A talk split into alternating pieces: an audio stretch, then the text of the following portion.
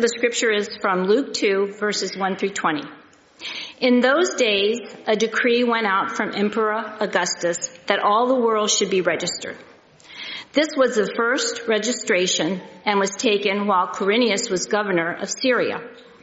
All went to their own towns to be registered.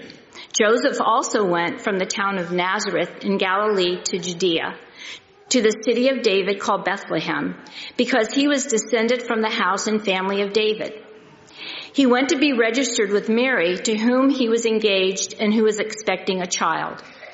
While they were there, the time came for her to deliver her child, and she gave birth to her firstborn son and wrapped him in bands of cloth and laid him in a manger, because there was no place for them in the inn. In that region, there were shepherds living in the fields, keeping watch over their flock by night.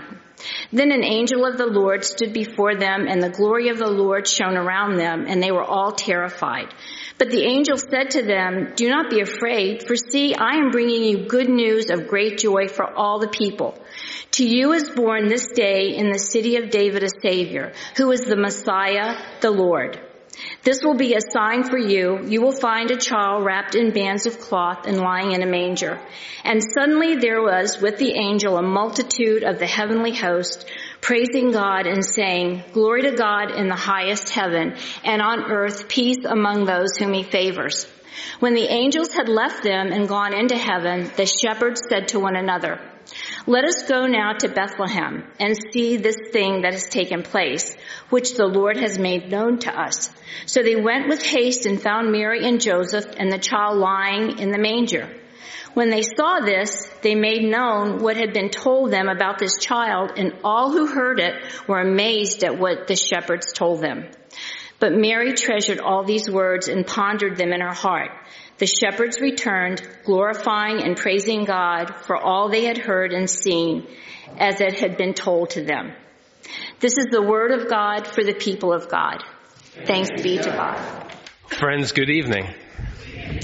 Tonight we gather to hear the story, one that has been passed down through the ages, one that has stood the test of time, a story that is foundational to our faith, a story that is profound and has deep and sacred meaning. But here's the thing, if we don't tell this story, then who will?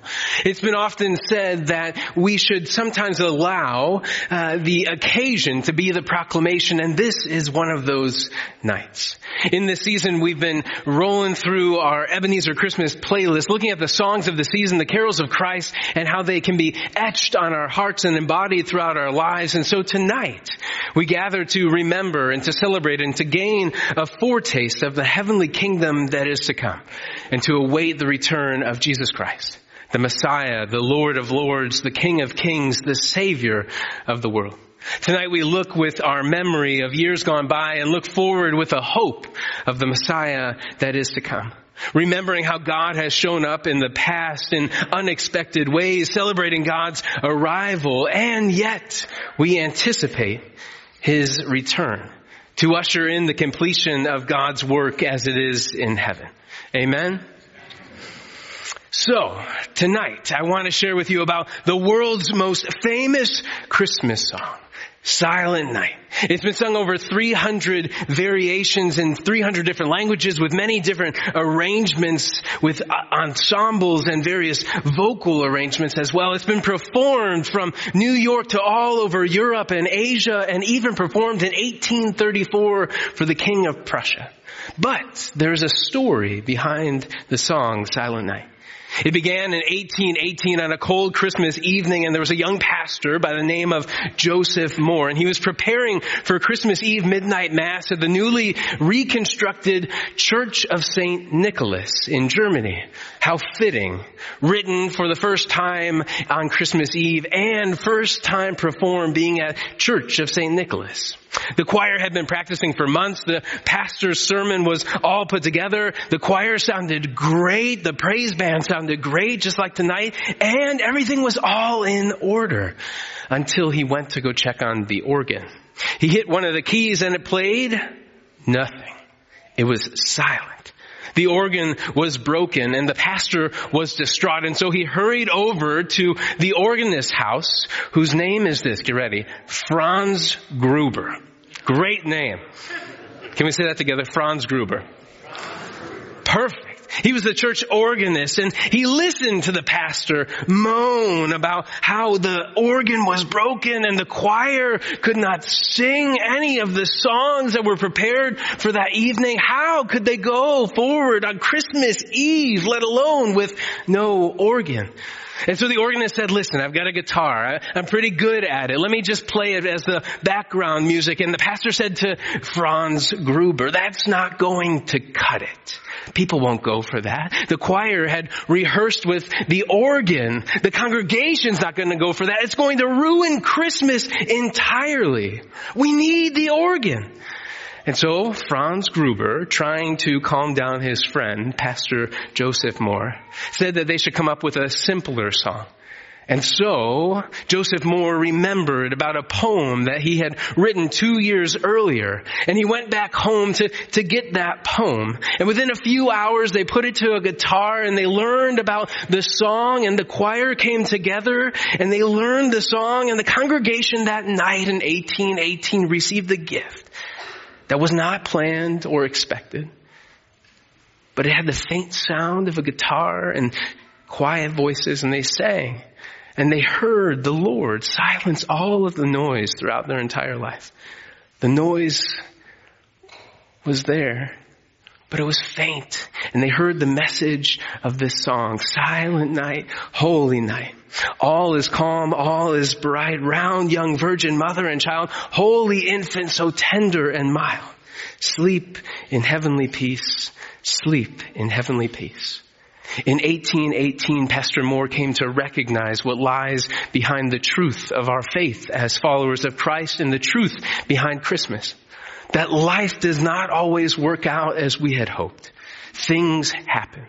Things happen that disrupt our plans and our dreams, yet God. Can you say that with me? Yet God. One more time. Yet God. God breaks in.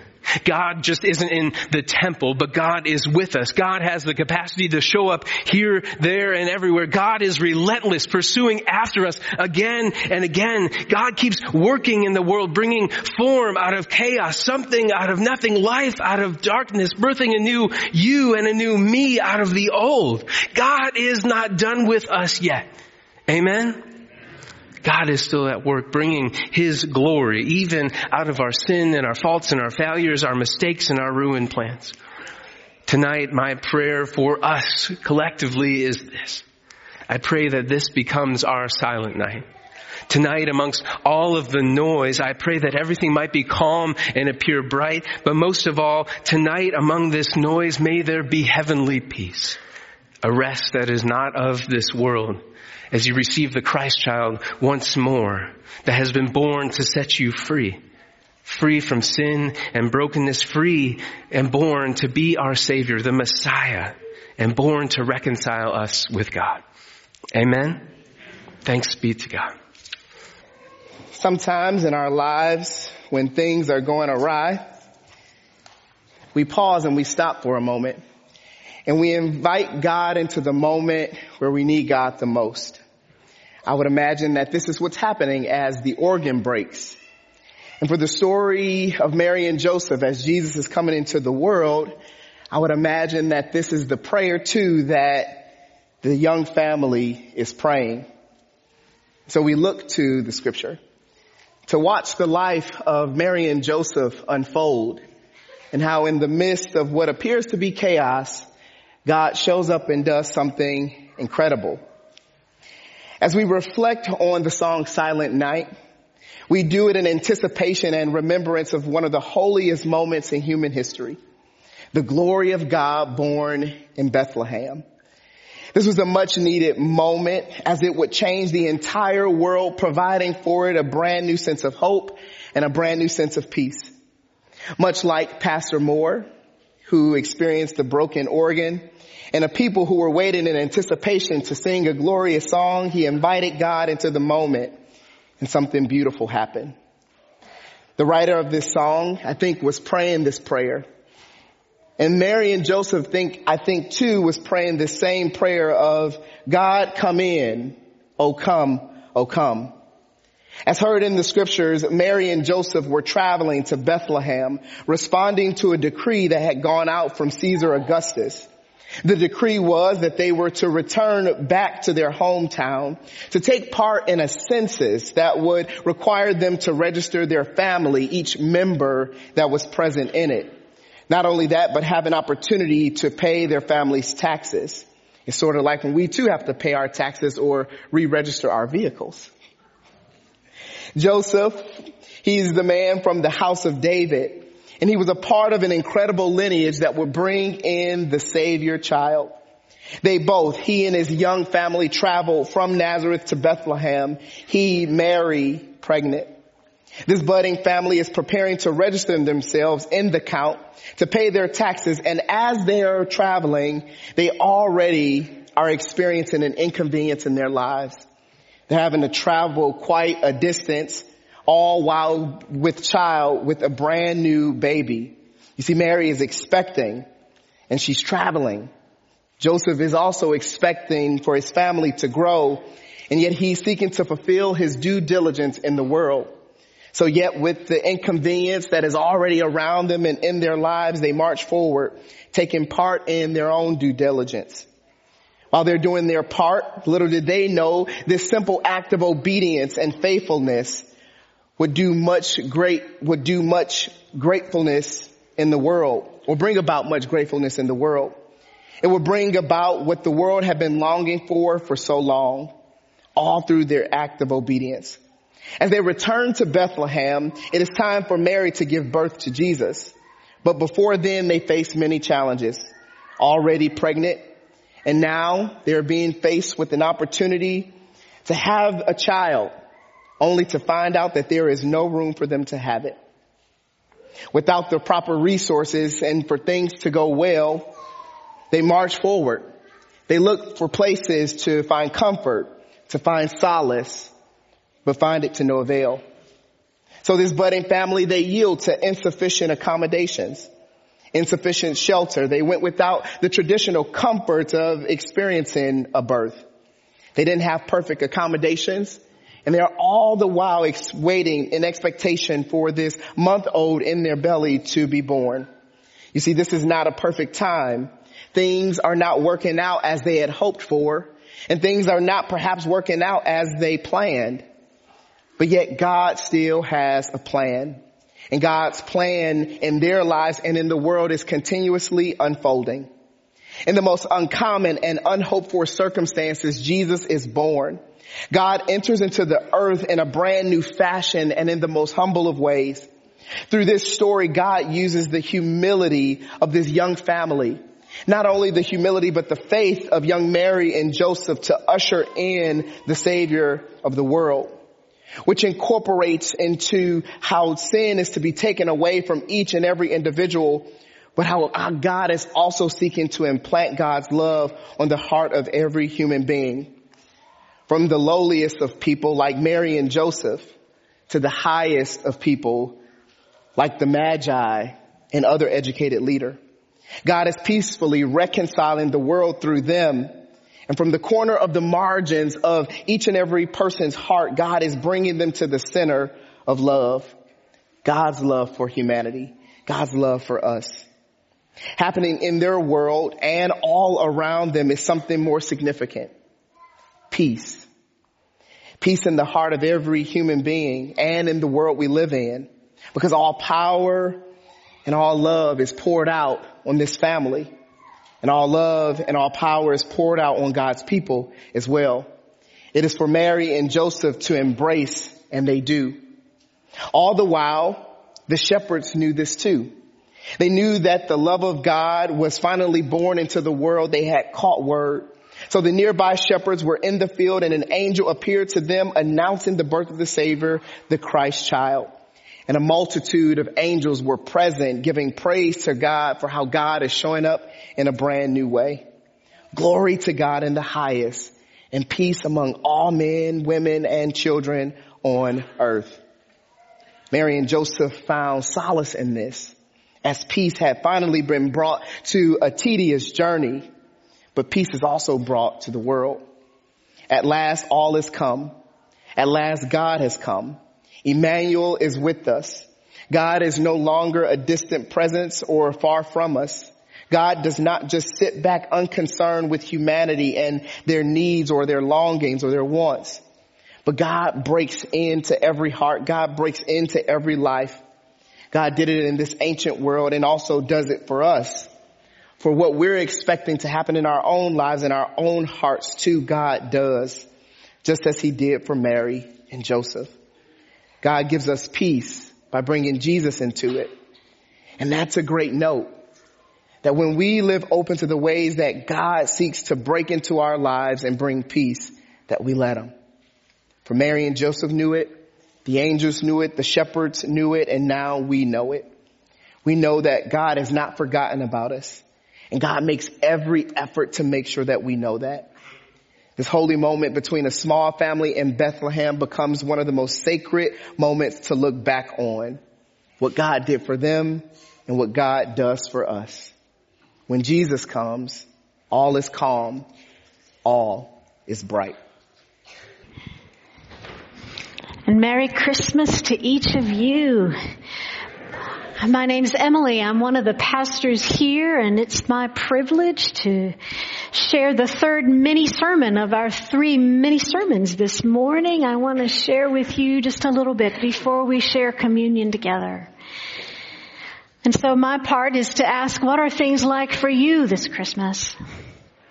What's going on in your life? What is it like, perhaps, when things aren't going the way you wanted or not going the way that you had hoped? Reverend Joseph Mohr and that organist Franz Gruber could tell us something about that.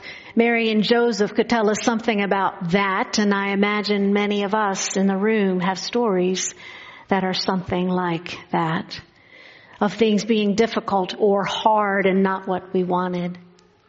For Mary and Joseph, that planning to be married and being pregnant and worrying about what others will think and having a child in less than desirable circumstances and not having anywhere to be when all you need is some safe place to be.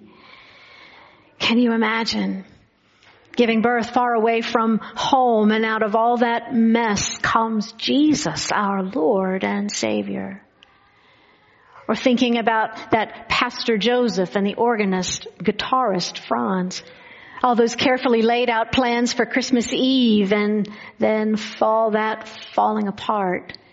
Winding up using some old poem that the priest had written a couple of years ago in that time after the Napoleonic Wars. And then out of all that mess comes this beautiful carol, Silent Night. What is it like when things don't go the way that we thought they would or the way that we wanted? What do you do with that? Well, the truth is that life does not always work out as we hope. Perhaps you've lived long enough to experience that yourself. That things happen that disrupt our plans or ruin them. And maybe it's the result of our mistakes or missteps or somebody else's choices hitting us mighty hard. Maybe life has thrown us some curveballs, and you may be tonight walking through disappointment or hurt or fears or worries or brokenness that were never part of your plan. But here it is, and it's hard, and there's no way around it, and you wish it were different, and what will come out of all that mess? Parts of life that are not at all what we wanted them to be. Well, I have a friend who's a missionary, full-time missionary. She travels around the world when disaster strikes. Ebola, cholera, hurricanes, floods, tornadoes, you name it, she's there. Her job is to show up in the middle of the mess when everything is falling apart and give people hope and be there. And people often ask her what she's doing there. Why have you come? And her answer is always the same and always simple. I'm here because God loves you, and God doesn't want you to go through this alone. I'm here because God loves you, and God doesn't want you to go through this alone. Those are powerful words to hear. and all that is not what we want it to be. So I invite you to hear those words today, tonight, because God breaks out of heaven and into earth to be with us in the gift of Jesus Christ. And Jesus says essentially the same thing my friend does, although with that divine power behind it, and unendingly says it, that I'm here because God loves you and God doesn't want you to go through this life alone. And Jesus says that out of the mess of a manger. Jesus does not come because things are perfect. He comes because they are not. And Jesus does not come because things are going well. He comes because they are not. He comes despite the mess, in the mess, and because of it. God works in the world and in us to bring something out of all that. Light out of darkness, hope out of despair, peace out of restlessness, forgiveness out of sin, grace out of shame, second and third chances, twenty-seven chances out of failure, and new life out of death. If there's a mess in your life right now, give it to Jesus. See what he can do. Give him all that is not what we hoped any of life would be. And let God bring something out of it. Let God bring a song out of it. Let God bring next steps out of it. Let God bring new life, because God is not done. Not with you, not with me, not with this church, not with this community, not with any of us. God is not done, and God sends Jesus in a mess, and I love that, because it means that Jesus knows his way around in it. Jesus shows up to transform it and transform us and transform the world into a place where the first is last and the last is first, and the hungry are fed and the thirsty are quenched, and those who are broken are made whole, and those who are struggling or feel left out or feel forgotten are welcomed and made to fully belong. Because love and hope will never end when God has something to do with it. And God is still at work in the world and in us and in the mess. And Jesus is here because God loves you and doesn't want you to go through this life alone. And that is good news, right? Amen. Amen. Christ is born for you and me. And God loves you and doesn't want you to go through this life alone. So thanks be to God, we don't have to. Amen and amen.